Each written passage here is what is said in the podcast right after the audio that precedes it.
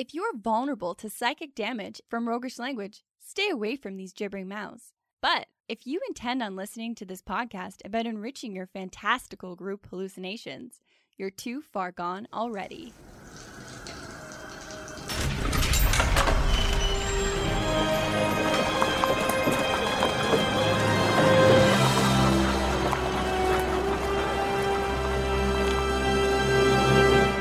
Next game is going to be a creative confluence of collaborators, and here is why. In this episode, we find some answers to Can you build a unique world by brainstorming for an hour? Did the random collection of world building ideas from the Hook and Chance Discord create a delight or a disaster? and how will Matt Sernett inspire us this time? Welcome to the Hook and Chance podcast. I'm Travis. and I'm his brother Jordan. All right, we're going to cut to the chase. We know you're here for the world building with the pro. And if you haven't heard the first two of this series, here's what's happening. We've got Matt Sernett, who's joined us for this series of three world building episodes. His mind is full of fictional worlds, as he's often a designer for a flurry of different IPs, including influencing many of Dungeons and Dragons' own products. In the previous two episodes, Matt shared how he thinks about world building, his different approaches, how to make something that's creatively original and yours, and the different reasons you might want to build a world, whether it's for creating an intellectual property that you intend to bring to the world or when creating something unique just for your players at the table. And in this episode, we're putting it all together by taking input from our Discord community, combining and twisting and mashing their ideas in unique ways to create the beginnings of a world, all under the guidance of Matt. Now, spoiler alert, what we get to by the end is a really cool exercise. What you're about to hear is a really cool exercise from start to finish that can really help you make your games something that your players feel invested in, in the world itself.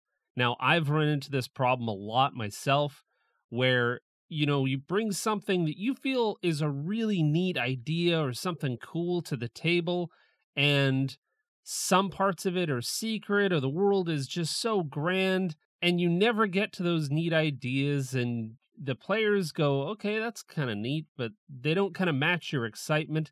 All of this comes from creating a universe in a box in your brain. And when the players are coming to the table, so often they're bringing their own mini universes that they're going to put on top of yours, and they don't know yours, and the two are not going to really have anything to do with each other. So, this episode, you are going to get a look at how Matt Sernett creates his worlds and some of the different headings that he wants to use to start to brainstorm ideas. In addition to that, you'll also potentially get a lot of ideas that you can bring to your games because, man, there's some wild shit that ends up coming out in this episode. Sure, sure. And finally, you'll also get to see put into practice what you can do with your players as kind of a pre session zero, as a potential for building worlds collaboratively.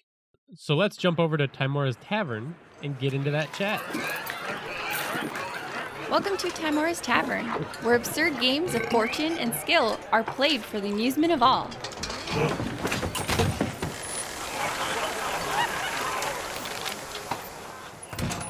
So we're gonna talk about building worlds and stuff, right?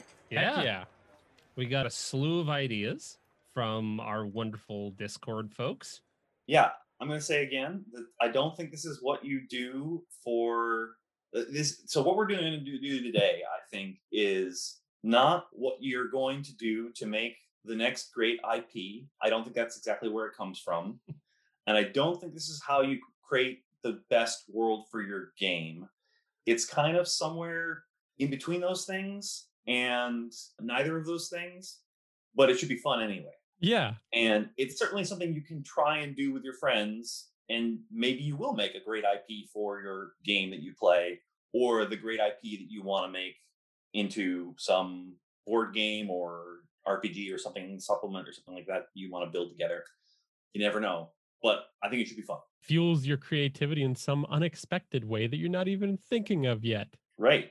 I mean, honestly, I could do this exercise just to get my thinker going pre-game, like just to start to warm up and and get into that creative space. Because after doing this for a solid half an hour to an hour, like I'm tired. your your brain gets so going, you're just like, oh, all right, let's take a break. So we're going to take stuff from from people and their ideas, and we are going to alter them because whatever this thing is that we're making together also has to be something that comes from us. And so we're going to take ideas and we're going to change them and we're going to we're going to find out things about each other through those changes. And we'll just see what happens. Well do we start start right at the top at cosmology? Sure i mean why not? I mean we'll just no start right someplace order. on the list and just see what happens. What do we have for cosmology? Well here's an idea from almost 3 a.m each deity is tied to a constellation in their image in the night sky where they're said to reside Okay, that is a very classic. I mean, by classic, I mean like Greeks and Romans and yeah. and all kinds of other cultures in the world. Idea that has been in sort of existence with humanity for thousands of years, if not tens of thousands of years. um, I think that the interesting thing about that idea, from the standpoint of storytelling for creating a world, for me anyway, is if that is a reality. Like hmm. God X lives next to on a planet or something next to Rigel 5. I, I don't know. You know, I'm making yeah. things up. That's almost as if rather than the idea of planes, you actually have like planets of fire Eh, where those you know lords and, and rulers of those planets are almost deities in and of themselves yeah I mean, that's certainly that's true as well. The, I mean, obviously we have Mars and Venus and all that kind of stuff that are named for the various deities, and so those are planets. Like you could do that as well, where it's you know the the planets in the solar system are the deities themselves somehow. But in order to understand what that would mean for the people of the world that or the story or whatever that we're creating, I think we need more bits. So, do we have other suggestions, or is that is that, or are we just going to run with that? Yeah, no, we can uh, kind of run through all of the suggestions, and then I think each one of us can maybe pick and choose some of the ones that speak to us and maybe why, and then start mashing them together. Cool. So the next one on the cosmology list was from DM Natsky variable and vast, lots of changes as mortals rise to godhood. And then the final one was from Scotty, uh, which is God's created the world as a supercomputer to answer specific pointless question. that one feels very uh, Hitchhiker's Guide to me. Oh yeah, which yeah. is fantastic. It reminds me of in Willy Wonka, the guy who builds the supercomputer, and then it can answer any question, and then it tells him that he wants to ask it where the golden ticket is, and it says, "I won't tell you. That would be cheating." You know. Oh yeah, that's right. I don't know. As far as those ones, I do kind of dig the first one for me is just kind of interesting because it almost leads that's where my mind went is separate planets with entirely different you know creatures and forms of life on that planet because i always i always struggled a little bit with the planes the different like planes of water planes of fire but i can understand coming from a different atmosphere like biological creatures coming into existence. It's a little bit of both and i always kind of like that approach to my fantasy where i mean even the each deity is tied to the that's something that we understand because that is human history too so it's like a little bit that you can relate to it and then a little bit buck wild where it's like oh this is this is weird this is new yeah i like it and I like the idea of planets. Immediately makes me start to think about the relationship of the deity to that planet. Like, are they on the planet? Do they control the planet? Do they, just live live there? Are they the planet? Like, you know, there's all kinds of different things that you can, you know, and then how meaningful is that? Like, are they metaphysical beings or are they aliens? And what does that mean? And I don't know that we know the answers to any of that until we explore the, more of the different ideas. I, I like running with the first idea for now just as an idea to kind of combine two of them, my mind went to a place where you've got those gods and planets, but our understanding of how many planets there are in the universe, it is variable and vast. and so you could have like too many for the people on the home world to know about. And then if you wanted to, you could even blend in that mortals rising to godhood as like a characters or heroes made it to one of those other planets by some accident, but it's actually how you do it. Mm. Yeah. There's there's really interesting in um I don't know if it's Japanese or Chinese myth. Uh I'm gonna go with Japanese, but I might be entirely wrong. Anyways, um there's a a person who goes to the moon and lives on the moon. And I want to say it's associated with a rabbit for some reason. Um, but that that kind of idea of someone going and living on the moon is present in other mythologies or religions around the world. And so, uh, like, I like that idea too. That like maybe if you're a mortal being, you can sort of ascend to godhood by going to one of these other planets. There's also that sort of idea of maybe there's the orbiting of the planets brings planets closer or farther out, and that has meaning somehow. So, you know, like the some weird, interesting, good, bad, dreadful deity is returning because you know that every thousand years their planet comes close enough and you can start seeing their star in the sky and that's that's when you know the time of upheaval is or you know whatever that might be yeah, yeah. if you had like a, a history of the home planet that repeated itself based on how close those other planets were getting and it's like are you going to try to change the pattern of history or are you just going to accept it or? Well i know that this is going to change because oh, yeah. as soon as we add different the the next topic which is genre and subgenre so we can rip through that list and we have one from hey there lila which is mystery slash supernatural. Always fun. Uh dm notsky said rise to greatness break the wheel is kind of cool. Um, Scotty throwing another uh, very unique curveball in there. Urban fantasy, but a TV legal drama. and then Jordan had a couple of ideas that he threw on there as well. I just didn't want to have this list be without things like horror and dimensional exploration. So, tying the dimensional exploration back to the variable and the cosmology things, this one was starting to kick up is kind of combining the Superman, how he gets his powers from Earth's yellow sun, uh, mixed with a little bit of Stargate in there. Mm. I would be kind of curious what would happen in a world where this new technology to jump from plane or planet mm-hmm. to planet were to exist if we knew that if you got the right one, if you got a good one, that you could perhaps be imbued with different powers from that very different space, that would provide a lot of desire or rationale to try to risk your life to explore some of these places, but also potentially being burned to a crisp when you choose the wrong place. Um, or right. letting through certain elements. So now all of a sudden you're you're potentially putting a lot of people at risk when you open up some of these these spaces or these portals. I really dig the idea of portals or stargates or something as sort of mammoth apertures or platforms or something in the world that become objects of worship or like important cities are built around them or things like that. And then the nearness of the planets the changing of those things you know causes those things to open and then that creates upheaval in the society or you know perhaps that portal that was to the version of Pluto or whatever we might have out there was terrible the last time it was open, and so people destroyed it. And there's just sort of like a big mammoth, like broken ring standing up somewhere, you know, in the mountains someplace. And people have largely abandoned it. But then, you know, when Pluto gets closer, that ring starts rebuilding itself.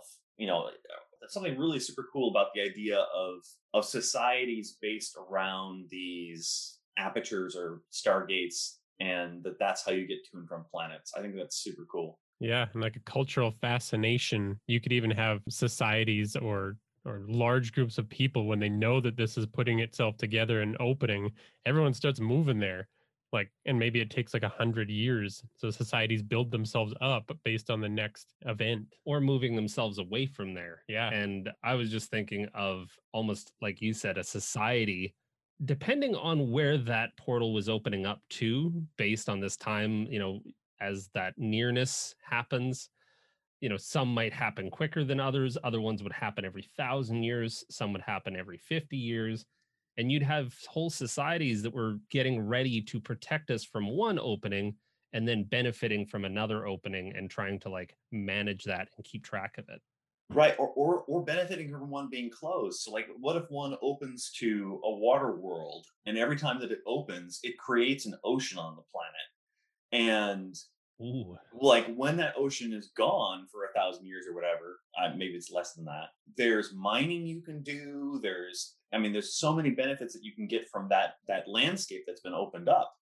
But then when that thing is going to open again, everybody who lives there has got the GTFO because you know, it's like it's just going to be flooded with you know this massive ocean that is created when some new you know deity returns or something like that which would create a fascinating culture in itself right depending on how long the time spans are that these cultures exist in and what level of technology they have the knowledge and understanding of what these things are and what happens can pass. Human history is filled with essentially dark ages where uh, knowledge was lost. A lot of times it's because we literally didn't have a way of retaining that knowledge. Like we had we didn't have writing. No one no one figured out to do the written word um, and so the means of getting bog iron out of swamps that the vikings had we we lost because you know they didn't write it down and you know nobody knew how to do it or whatever.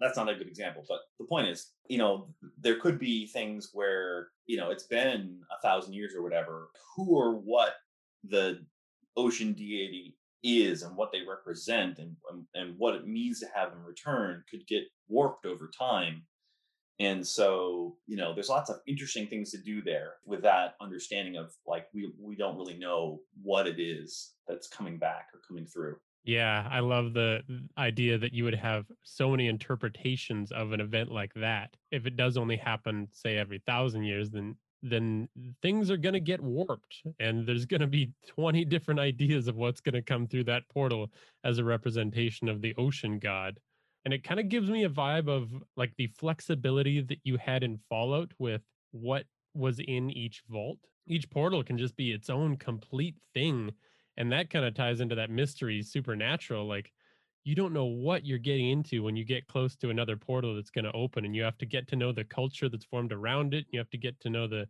folklore that's been passed down about it and one of those portals opens and now all of a sudden you've got these ghosts that you know it was only open for 20 minutes but now you need hunters to go and kill the ghost things that are now plaguing the world and this is just something that happens every 150 years. That's how she goes.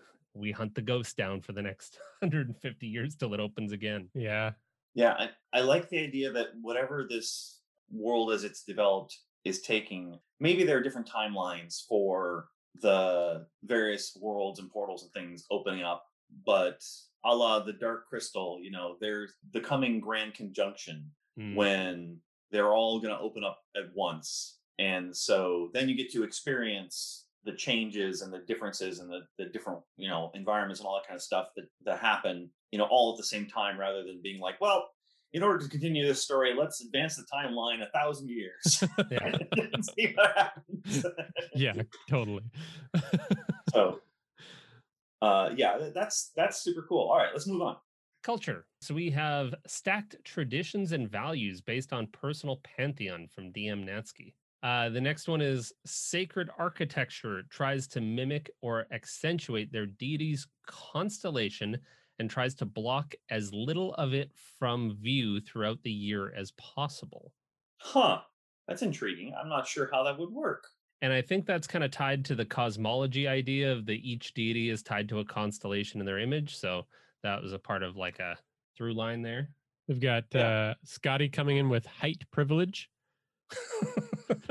Scotty's got some really great wild suggestions. always make me chuckle at least um and then a couple that i was just couldn't help but brainstorming just because we play games in such a creative space, the cultural uh, value of creativity as the highest respected thing. Another idea was I was getting weird with this one. I was thinking theme park world just because I was I was trying to tie back to my life experiences and I thought what if everything was just a theme park? You're waiting for those portals to open because it's actually a ton of fun when things get weird. yeah. So that's huh. some of our culture ideas. Um, where to go with some of that?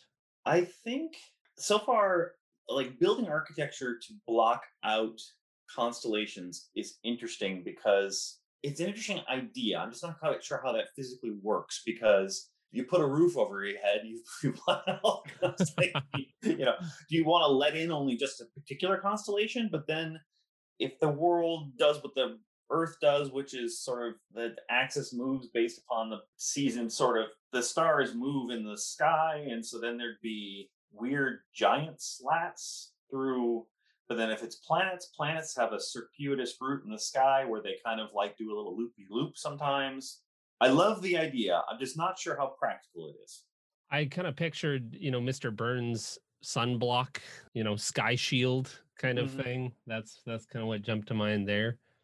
Well, I just imagined more of an Indiana Jones kind of thing where in a certain culture or a certain uh, community, there's a time of day where all of the architecture allows that constellation to be seen or something like that. You got to put the crystal in the right spot in order to, for the beam to shine through, but it's yeah, kind of different than that. Even if it's perhaps those portals, like you were saying, Matt, you've got these pieces that kind of come together or rebuild themselves at a certain time and you could have elements of that like where the pieces that make that space up kind of come from other places and they form and then when the time is done then they return but mm. if they are truly mammoth like you were saying they might destroy towns and cities and you know little villages that have been built up on top of them or that would be kind of a known thing that all of this upheaval happens when these things come back together. I kind of like the idea that these gateways kind of open only if somebody provides them with the key on this side. Like mm. there are these deities out there they reform these gateways and so on but it's not going to open unless somebody does something to open it. And that in a lot of cultures that would be sort of a responsibility handed down by some priesthood or you know royalty or there would be factions that might want to prevent that from being done but also like people who are really dedicated like nope this has got to get done. Yeah. this is what this is our whole religion demands that, that this happens and so that's kind of an interesting idea I'm not sure where to go with it, but I, I like that concept that they have to be uh, kind of opened from the, the human side for the, the deities to come through. Well, I know this is kind of, yeah, getting into that religious territory rather than culture, but they're definitely connected. I was just reading about actual druids the other day, and that very much reminds me of kind of a druidic thing where you've got the one core religion that people from every culture around the world kind of have to travel to a central hub to get and then retain that information about these different portals and how they work and what you're going to need to do in your culture or civilization. And maybe it's as one of these religious practitioners, it's kind of your job to do it, whether that's good or bad for the people there. So there's definitely some good or evil happening in some that morality that can be explored. Yeah.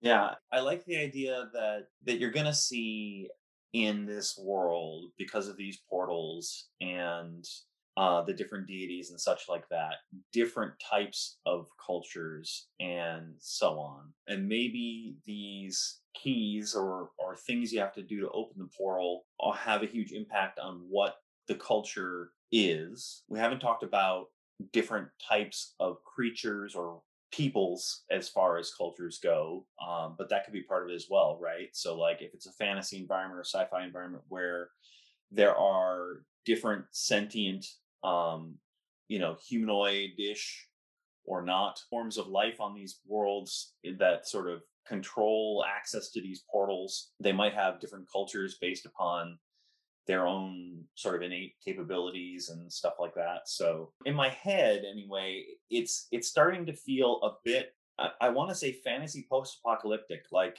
like it feels Mad Max, yeah, like the, like a fantasy Mad Max. There's there's something there. Yeah. Hmm. I'm just curious. In what way are, are we seeing the the post-apocalyptic side of it? I think in my head anyway, one of the reasons why you want these gods to return is because of the promise of what what happens when the gods are back, right? When the gods are back, everything's awesome. They make the world a land of milk and honey.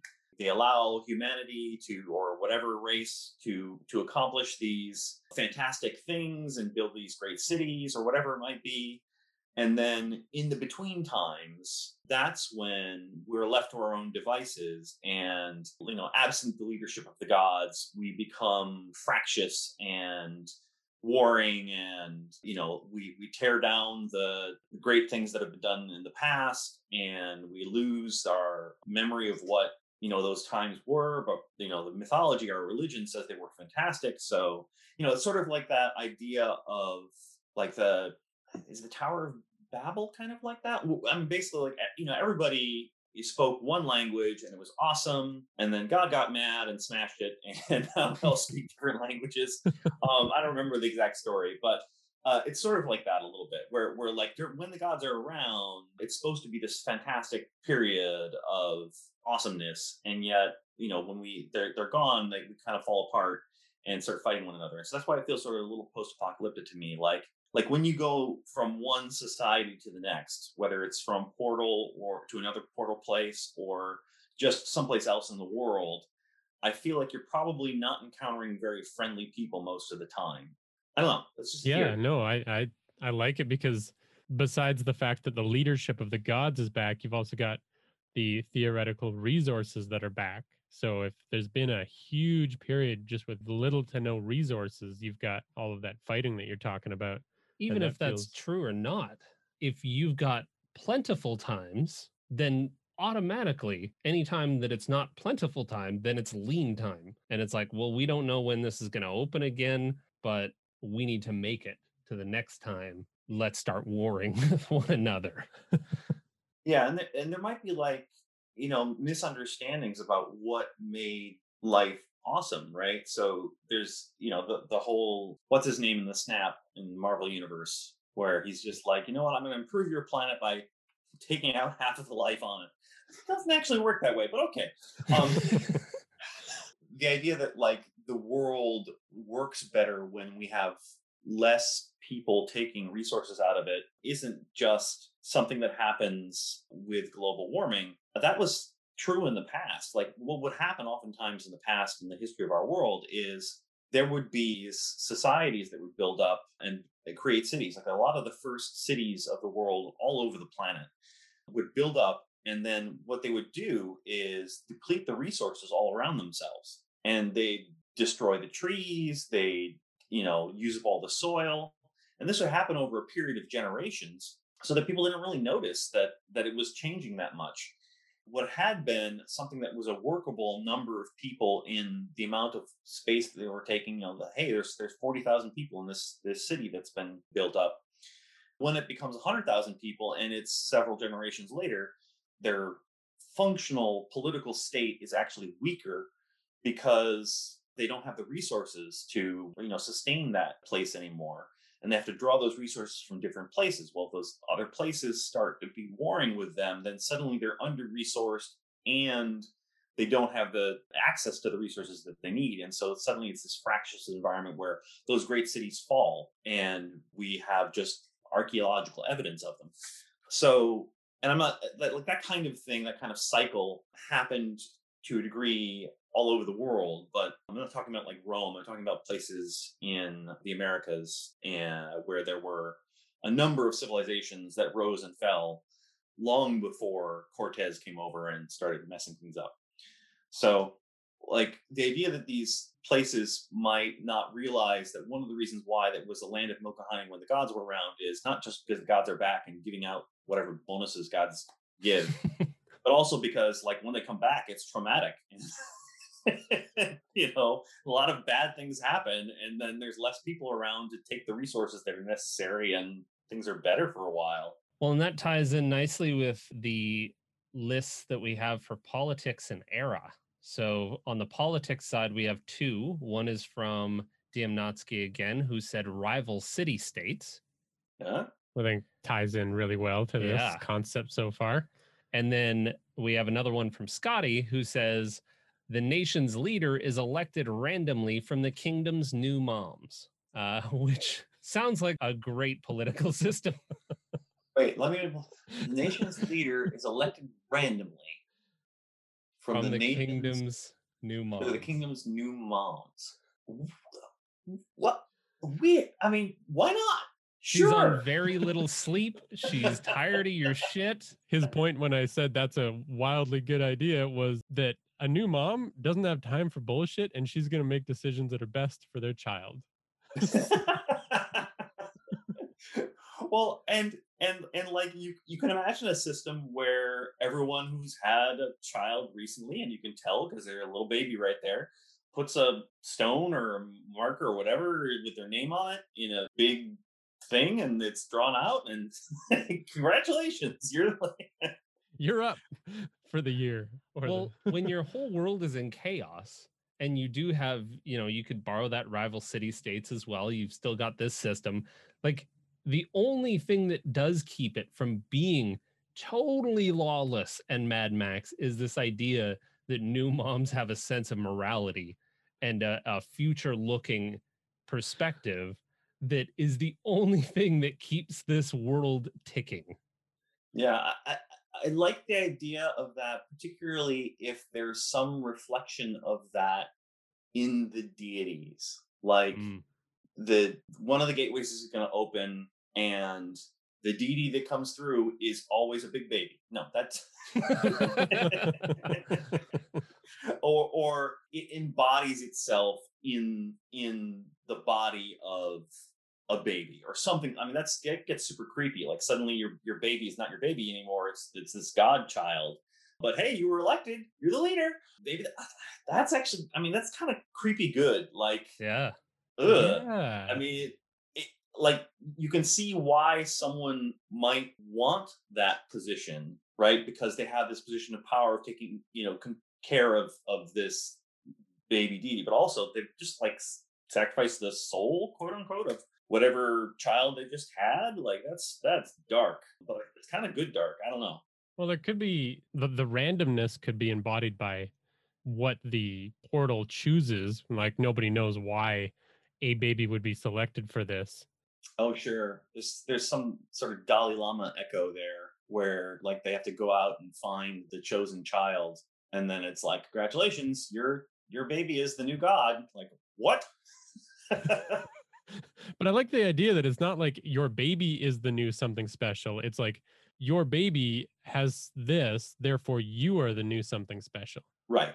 Mm. And you are invested with these powers and the powers of state and all this kind of stuff, right? Like what's interesting to me about that is it might be culturally based, right? Like like there might be a cultural emphasis on because of that on motherhood and mothers and how important that is, right? Like that might be a society that, that's based entirely around how that is an incredibly important idea. And so there might be like all kinds of echoes for that concept within their society to the point where you know it's a it's a matriarchy rather than patriarchy but there might also be like like a real reason for that too where like if you decide you know what mom you're out of the picture for some reason or mom dies then it's a problem like, like you know this mom has to be the ruler and has to be protected and all this kind of stuff because if mom dies then it is a problem for us like the deity becomes a problem or something Yeah. like that it's kind of oh, like things could go drastically wrong if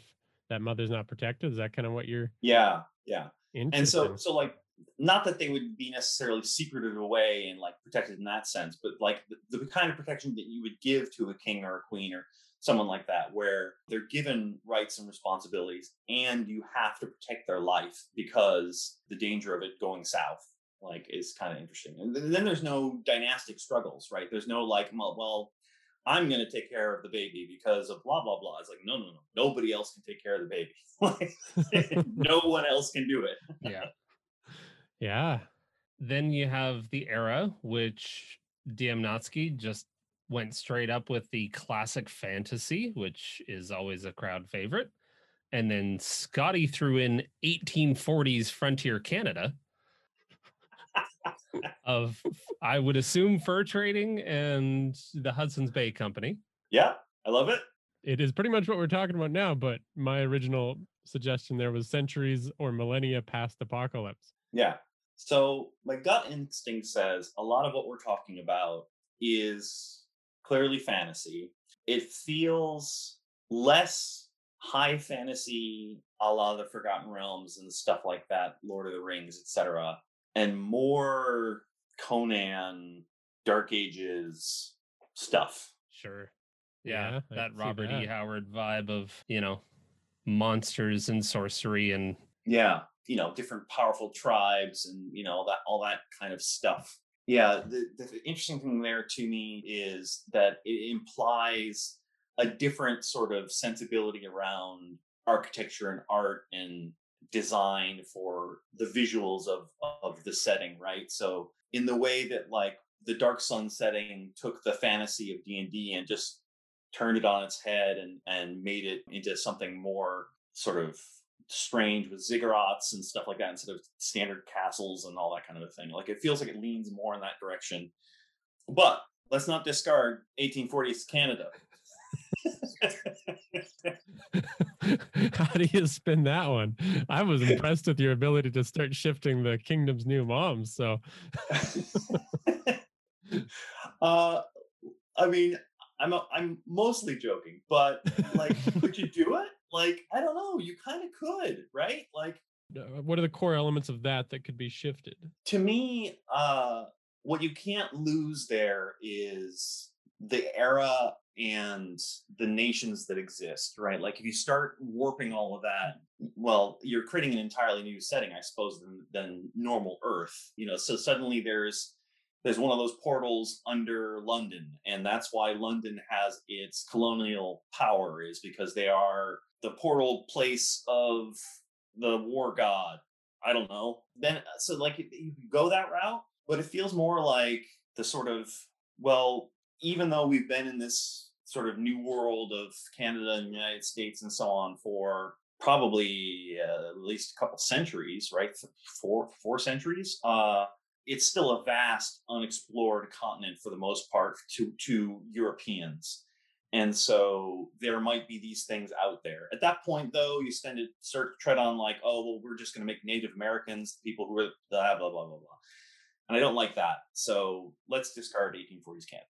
one of the couple of through lines that I, I thought were kind of interesting when you said, Hey, what could you keep? And I think it kind of fits well with our setting as it is developing.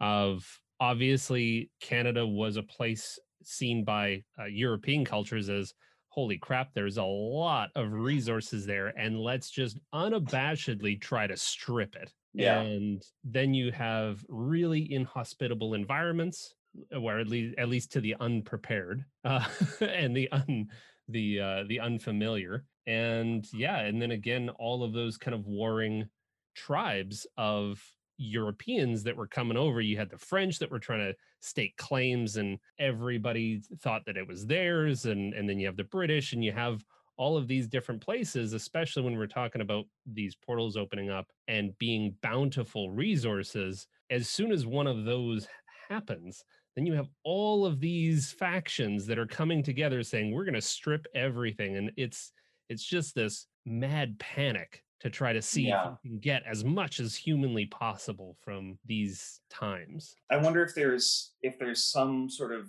gold rush analog to you know we need to find the northern passage kind of a thing analog that you could create in the setting. The question to my mind is like why does it if they know that there's one of those portals or something out there how does it become this what wilderness again? Maybe it's because the portal the last time it opened made it that way. I don't know. Well every time you have an ocean dry up like, you could Yeah. have you know different passages and this is an unfamiliar territory because it literally reshaped the landscape and now our maps don't work and And I mean, Within the setting, it would depend on how much you wanted to touch on a little bit higher fantasy. But again, these portals could be introducing a new single element that's kind of wild that changes the entire landscape pretty drastically. Mhm.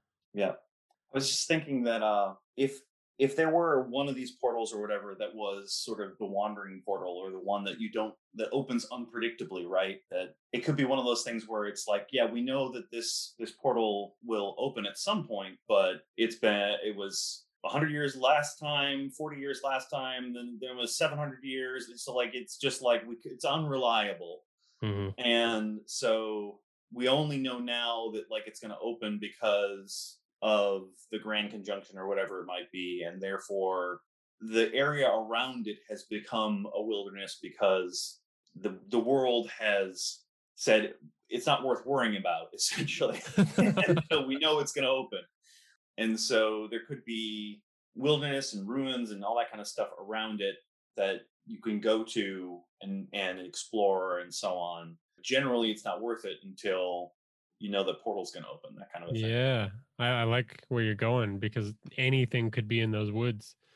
There was a while there where it opened every day for 10 minutes. Something different came through. And right about here is where we're going to take a quick break to go to Griffin Street Market. Must have provisions and supplies can be found for the right price at the Griffin Street Market. Want to get out there and explore the world, but you can't get yourself away from those creature comforts? Look no further than this tiny metal cube. Uh, excuse me? This What does the tiny metal cube do? You'll be surprised. Simply set a command word, say it out loud, and this bad boy will pop into Daern's Instant Fortress. 20 feet wide, 30 feet up, two stories tall, three if you count the roof. That would really be just an ideal way to see the country. Yeah. You know, no paying for hotels. Pop a mattress down in that bad boy, you're good. Huh, Hot plate? that's pretty fantastic. This is like the first thing that you are, have been hawking at our humble stall that doesn't seem like it would, on the face, kill people. Well, there's one way. okay, all right, good. Good to know that there's some fine print at the bottom of this. Be careful with that command word because, you know, if the cube is next to anybody, it will slam their bodies away at a furious rate. Ah, I see. So if the command word is spoken, say indoors, you are now outdoors. Well, and the building you were in is gone. Okay. So, you know, be careful with that command word. Make it a tricky one. Uh, I don't even think it matters how tricky you want to make that command word because Siri and Alexa go off even when I'm not saying their name. Yeah, you'll probably kill someone, but you might get a good uh, trip out of it. or kill yourself. Let's huck something a little safer. All right, fine. We've got something much better. Last week, I actually used Dscryb to help me with the introduction of a powerful angel deity in my game. And that had some real gravity. That had the big reveal, and I needed that extra oomph that I could only get from Dscryb. We'd been looking for that sucker for a long time in game, and it really worked. And that's exactly what Dscryb can do. Like, when you get to that cool part of the game you've got planned, and you want to help everyone sink into that moment, but you just can't find any good words? I mean, you've got some words that are going to fumble out of your mouth, like old spaghetti, but they're just not good ones, you know? Yeah. Well, what if you had a team of professional writers backing you up, whispering those sweet poetic words into your ear, coaching you through the whole process? You know, like the spy that has the little earpiece. Totally. Well, we might not be able to actually put those people in your ear, but the next best thing is Dscryb, D S C R Y B, who gives you over 1,750 scenes of places, monsters, spells. They're going to be doing items, and the collection keeps growing, and they're all box text, like from your favorite adventure, but you can read them aloud for any part of your game that you want. They're just long enough to help you paint that picture, but they're not huge monologues. You can even tweak them and you can leave some stuff behind and you can take the best stuff. Nobody will ever know where all of your brilliance comes from. And if you've heard us say this before, well, you haven't heard this part because they just released the Cartographer's Collection. It's a game changer. I legitimately lost my mind a little bit when Jordan showed me their new cartographer's collection. because they've got maps and pieces of art that you can show your players, and they have elements that you can select with your mouse and reveal for their associated box text. This lit me up. This is so cool. Being able to show your players the entrance of a dark and scary dungeon. However, you can hover over the certain pieces, and when players say, Oh, you described some cool pillars, well, you hover over the pillars, and it gives you a description of what those pillars are. And then you hover over the entrance of the cave, and it gives you a description of what the cave is like. And there's a weird goop coming out of the wall. It gives you a description of that. And it gives you, like, you can describe the scene as they ask for it. You don't have to do it all at once. It's so cool. Well, I think we need a quick example, Jordan. All right, we're diving back into one of our favorite genres of horror for the Flesh Cobbler. For the Flesh Cobbler.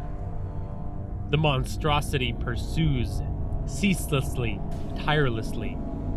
It towers, a vaguely humanoid silhouette of macabre flesh and askew limbs. Shards of bone and broken ligaments protrude from its bulbous mass alongside putrid, pulsating organs.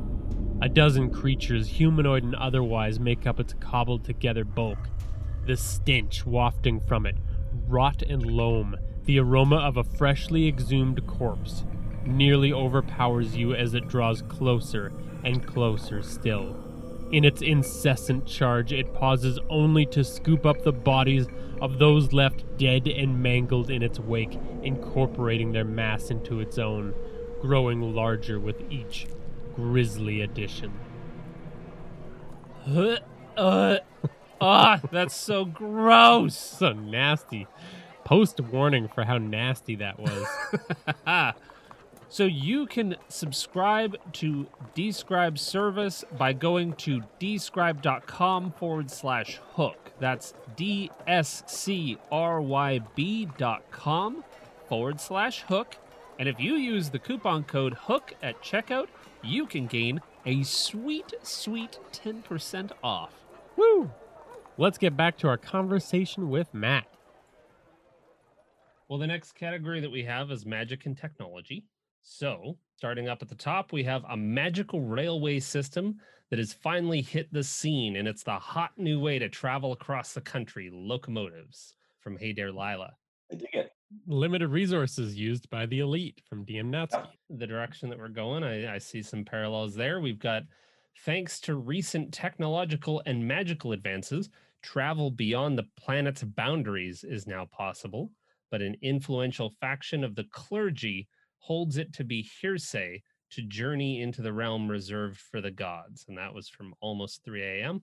We've got magic stemmed off environmental disaster because prestidigitation dramatically reduced the need for fresh water from Scotty. From Jordan and I, we have magical industrialization and densely and well connected cities. I think a lot of that stuff works with everything we've been talking about so far. I mean, you can imagine that some of these portal places or the countries or whatever you want to call them around these portal places have developed into large cities, perhaps with sort of industrial things involved. I mean, you know, we've invented uh, these portals. There might be special materials or energies or something like that that are part of the setting as well that you know maybe every time the gods have come to the earth it's left behind some special residue or something. God poop not god poop. That one came out. but like some echo of their power has been left behind from the last time they were there and so that's sort of like been a diminishing resource as you've gone farther and farther um, from the last time they were around and maybe when they are around it's super plentiful. So perhaps when the gods are around something like magic is super plentiful and it does everything you need it to do and that's one of the reasons why it's great to have the gods around is that they can you know easily give you food and water and shelter and you know all the things that make life worth a living and when they're not around it becomes more scarce and it becomes a resource that people hoard and uh, or have to go seek out or things like that and so these cities or places could exist and then there might be that sort of diminishing resource um, that people have to go and find in places The god's presence almost replenishes the weave. yeah so there might be the sense that like when the gods come back it's going to to make the world you know awesome and we could use magic again and all this kind of stuff but until they do it's this hard graft struggle to survive in an environment that is maybe not terribly hospitable to whatever humanity or races are out there And just presenting what came to mind from your your ideas there uh, with the god dust or whatever you want to call it. If that were something, just use an example of like a certain type of rock or metal, then maybe the way that that magical power in this world would work then is when you've got your hands on something with some of this residue left in it, like this metal, then you are more powerful. You've got some influence over the magic in this world.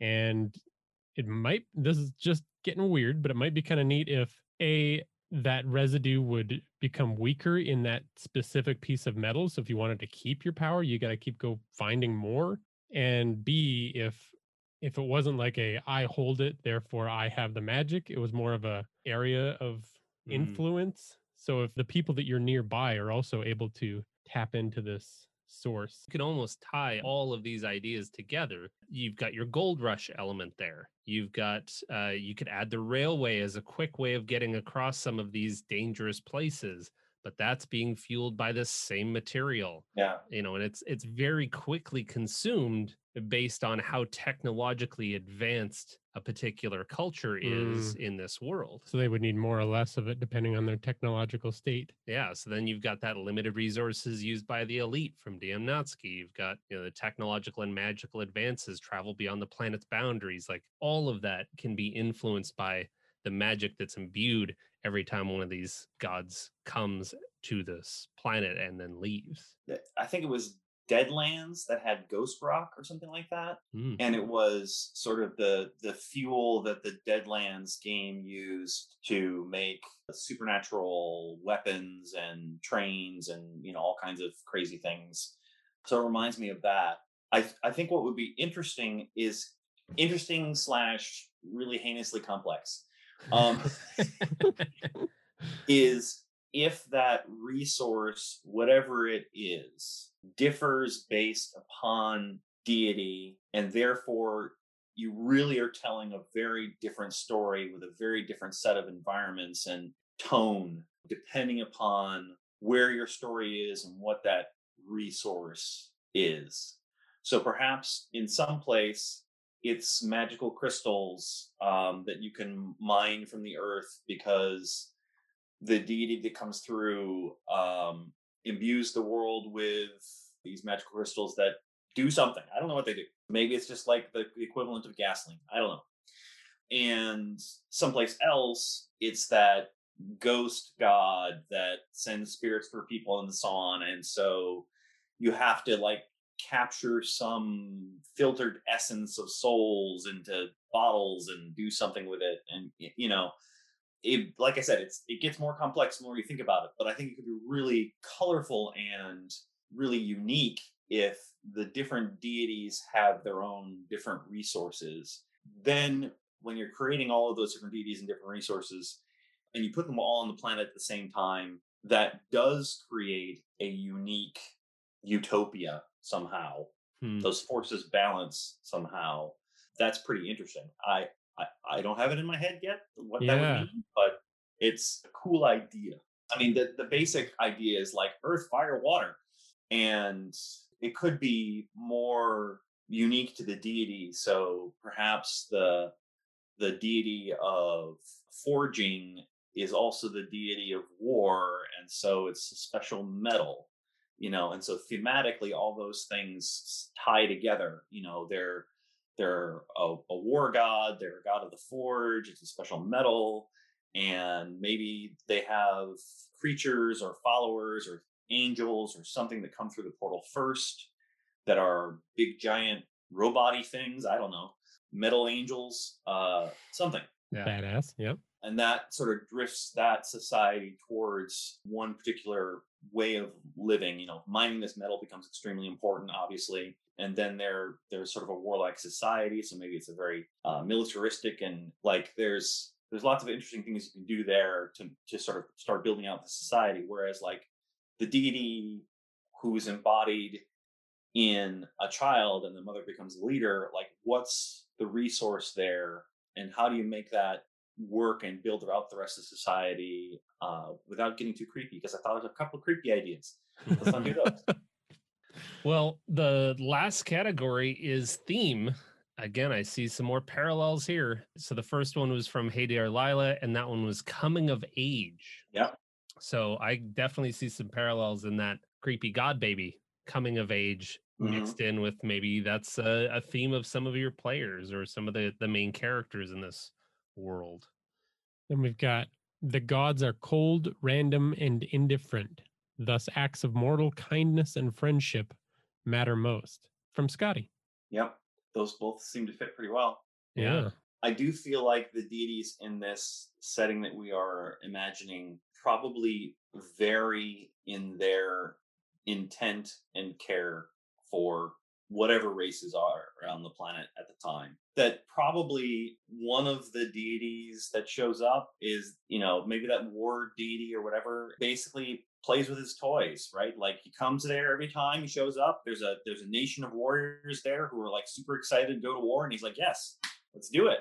he starts making war, right? Because that's what he does, and that's why he's the war god or she and you know in some other society like where there's the weird you know ghost essences and the, the portal opens up and unleashes these spirits and so on focus more around death and necromancy and that kind of thing and um and so they have a different perspective uh, yeah. and so there might be different takes depending upon the various deities and portals and so on that you include.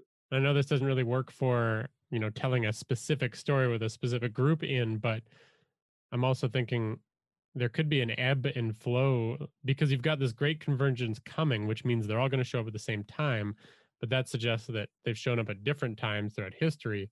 So these different, if there's five or 10 major civilizations in this world that all have those unique characteristics from their god, then you're going to have an ebb and a flow of how powerful those have been in the world and how much, when that one god shows up, its influence is felt across the land kind of thing.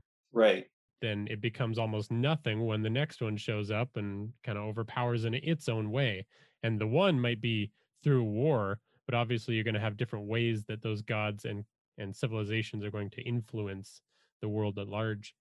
Yeah. One of the things that I really love about this setting that is is just that it has a lot of flexibility. And this is something that Jordan and I have been kind of struggling with in our own D&D games and really slowly I would say over the course of years coming around to is always making a world in which the world itself isn't a reflection of the immediate story that you're telling but a place where many stories could take place.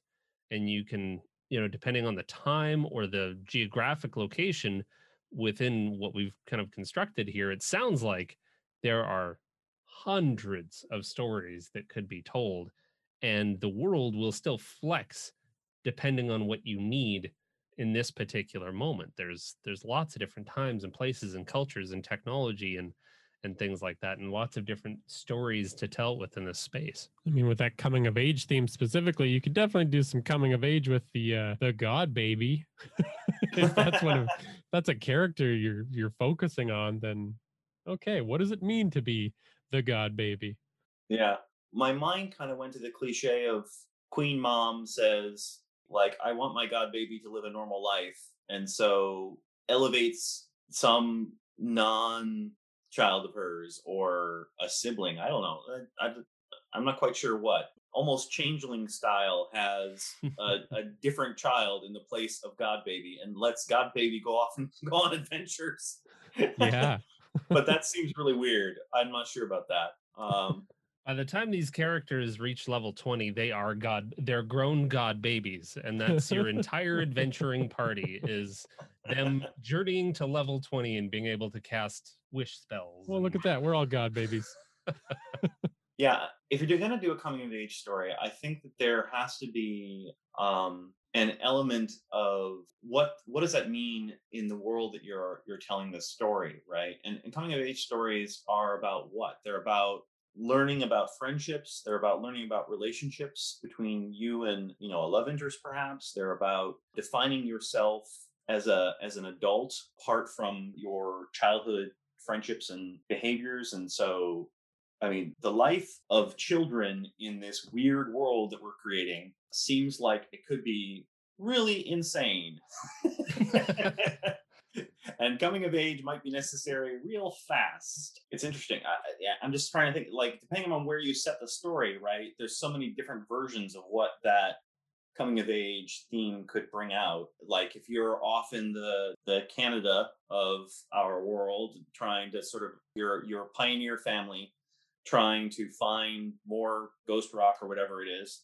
Your uh, town is attacked while the kids are out playing. And so now the kids have to survive in this frontier environment. Uh, they don't know whether or not their parents are alive or dead. And so, I mean, that's that's a coming of age story right there. I mean, it's a survival story, and you know, there's there's neat stuff to do with them finding or not finding their parents, and you know how their friendships evolve or their rivalries, if they didn't like one another, evolve as they've come sort of need to come together and survive in this environment using their unique skills. And then what do they do once they find some ghost rock or something like that? Like all that's super interesting, but that's a totally different story than what might happen in the coming of age story for a bunch of kids in Wartown of War God. Mm-hmm.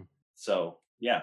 Could see a lot of possibilities with that, and even tying into Scotty's suggestion of you know mortal kindness and friendship. You know what happens when it's understood that these children with godlike powers grow up, you know, fulfill whatever purpose they have, which probably is not a great one. What if, like you said, there's kind of that changeling thing where you swap one out for another and give that child to a group of adventurers to raise and teach mortal kindness and friendship and try to, you know, fix the cycle the negative cycle that we're in by by raising one correctly or you know there's there's so many different options there.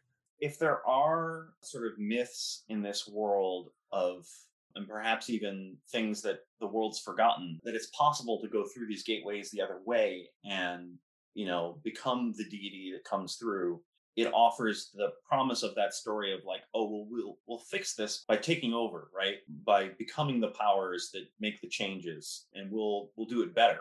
And that's an interesting story but also fraught right? Like mm-hmm. will you? Really? Or are you just going to become the next bastard? And like what does that mean and, and what does it look like? That's all super interesting i mean there's lots of potential for uh, really interesting stories yeah uh, maybe there's a myth that all the gods were taken down by these people. So now it, it's solving the problem by having to do that, by being forced to go into these realms that were once the gods and figure out how to mm. bring back their powers. I mean, certainly in the like the Greek myths, it's just like one group of jerks taking over the next it's like Titans kill somebody else, and then somebody else kills somebody else, and then Zeus comes in and kills them all, and then yay, and they have another fight, and it's like, oh, okay, fine. And then finally, Zeus is in charge. The idea that like maybe in the mythology of this world there is this sense of oh and this conjunction is the time when we can go and and go back through and take on the gods in their own terrain yeah. um, and that might not be something that people necessarily all understand even though that's sort of in their mythology it might not be you know, because mythology does weird things. It changes the story all the time, especially over generations. And so there are sort of key bits that stay relatively stable, but a lot of the rest of it flexes and changes. And so the idea of sort of a war with the gods and a victory over them or something like that might be inherent into the mythology of the world. But the idea that humans might do that again might not be readily apparent at first. So that's kind of cool. Hmm. Yeah.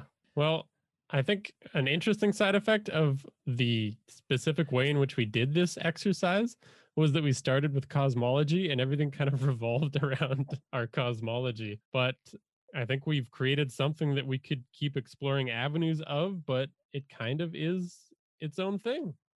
I think we did it. Yeah. yeah, you're absolutely right. If you started from the angle of, you know, 1840s Canada and was like, no, we're going to set it there, um, a lot of other things would change. yeah. um, I think for the purposes of like, how do you use this now, next? If you're using this for your table, you know, on Wednesday nights or whatever, um, you have to kind of fill out some of the details of these deities and understand them better and um, probably get some input from your players and see if they want to play in this crazy world that you're creating then you kind of just pick a place and start people out and just see where the story takes you because you have you have all these cool elements to play with. There's so much space that you you want to run with right?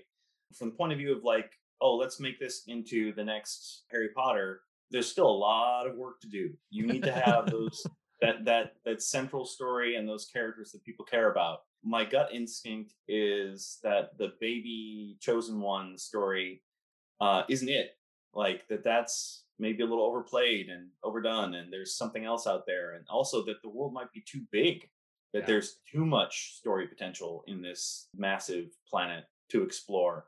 But that might be the correct avenue, right? Like you can tell the story of uh, one deity in one city and a bunch of characters there, and then you can tell the story of a bunch of characters, in another deity in some other city, someplace else, and then you can have crossover. So as long as you get those characters that people care about and put them in some sort of story that is compelling, it could be super freaking cool. I I'd certainly check it out. I see what you mean. How if I were to use this world, it would definitely be in a very specific place, very specific people, and it would just be this this backdrop of opportunity for the future. It kind of like some of those big worlds do. I mean, Harry Potter kind of sets everything up. There's other things happening, but it's all going to follow the same rules. Whereas in a place like Star Wars, the the story is happening on a planet to specific people, but it, the backdrop is unlimited potential. So it's kind of that same vibe. And I think that's definitely like your next step if you are a DM and you're wanting to use something like this is to immediately start to pare down all of those different ideas into some core, you know, just the best bits. You know, you start lopping off the stuff that doesn't quite fit. You're not really sure what to do with it and you pare it down, but I think, you know, to your point, Matt, there's a lot of different uh, opportunities and avenues, and you need those characters, which are the players at the table, and they're going to bring some different characters, and based on some of the world that you've given them, they're going to come up with their own ideas. You're going to get a bit more of a theme, and you're going to run forward with that, and that's going to vastly change the game that you end up playing. Yeah, and you know, depending upon what people are interested in, it's going to change a lot as well. So you might decide that you're going to run with the 1840s Canada idea, but halfway through the you know 10th session or whatever, uh, so and so's character is just super dead. Um, and, uh, and so you know they want to make a new character, and you're like, well, hey, how about a character from someplace else? And they decide they're going to make some sort of crazy ghost hunter from the weird ghost nation culture. I mean, that's going to put a, a microscope on like what you want to create for background for that character, and and then sort of how that interplays with what you have going on, and that's going to start creating all kinds of new stories and potential possibilities for what stories you're telling. I mean, just super fascinating. Uh, I mean, like I I'll, I want to be a fly on the wall in that campaign. and I I just think this is if your group is is keen to do something like this to do this as like a pre-session zero for your game man you'd have the most invested group of people ever because it was their ideas that they're they're playing in Absolutely. Yeah. If you break it down into those categories and you have a conversation like this, everybody's going to bring their ideas to the table and you're just going to have sparks like this. It's going to happen. Like, and you might, you're going to end up with an entirely different result based upon the, the people who are there and their ideas. And I bet it's going to be fantastic. again take the creative load off of yourself because this is way easier than sitting down by yourself for you know a straight week trying to think of just the right world to put your players through Absolutely. And uh, like you said, they're going to be more invested. And then, you know, as the DM, uh, if you're running the game, even if they're they're doing some of the big mysteries of the world, you know, uh, so they they know about the cosmology and all that kind of stuff, right? There are ways that when you're sitting down at the table, that you're going to be able to surprise the players and tell that story to them in unique ways that really are things that you can then craft because you know what they know and you can rely on that uh, as opposed to a lot of times in a lot of games where players come to the setting and they don't really know much about it or they kind of vaguely understand it you have to do so much work to get people to understand why something's a big deal. You know like you, you have that big reveal moment and players are like oh okay that's interesting. And you're like no wait but it was a big deal. You know? well in this they'll understand why you know they'll be like oh crap it's that guy and they'll know even if their characters don't know. Uh, and so that's really fun Well, I'd say that this is among probably our most valuable in the list of episodes that we've done, you know, just in terms of how to go about crafting a story, crafting a world, building it with your players, you know, and the results that you get. It was very cool to be led uh, through this exercise by yourself. Extremely valuable. So, thank you very much, Matt. It's been a, a pleasure and an honor. Well, thank you to uh, you guys and all the Discord folks for all the awesome ideas. Uh, we wouldn't have gotten here without them. Right? It was awesome. Right? Very true. Well, it was so cool to get this opportunity with Matt Sernett.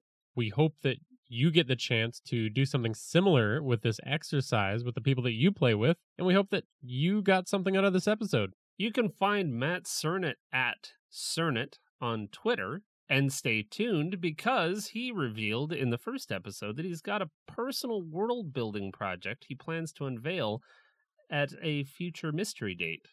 Indeed. Thanks again to all of the people that pitched in and chimed in from our Discord. That was great. This wouldn't have happened if you hadn't uh, done that. And we've also got our wonderful patrons that make this show possible to thank. We'd like to thank Sean J., our newest patron, Sith by 11, Lucas D., Lila G, the GM Tim, Duke B, Thomas W., Ty N, Heavy Arms, Eric R, John T., Leprechaun. and Will HP. Thank you all. You make this show possible. You reduce the amount of gray or the rapid gray that is spreading throughout my beard. and every time we sit down with another dumb idea, we remember, oh, these people want us to do it. So we'll do it. exactly. Thanks to Tabletop Audio for the sound effects that you hear in this episode. You can follow us at Hook and Chance on Twitter, Facebook, Instagram, and Reddit. and join in on that awesome community on our Discord.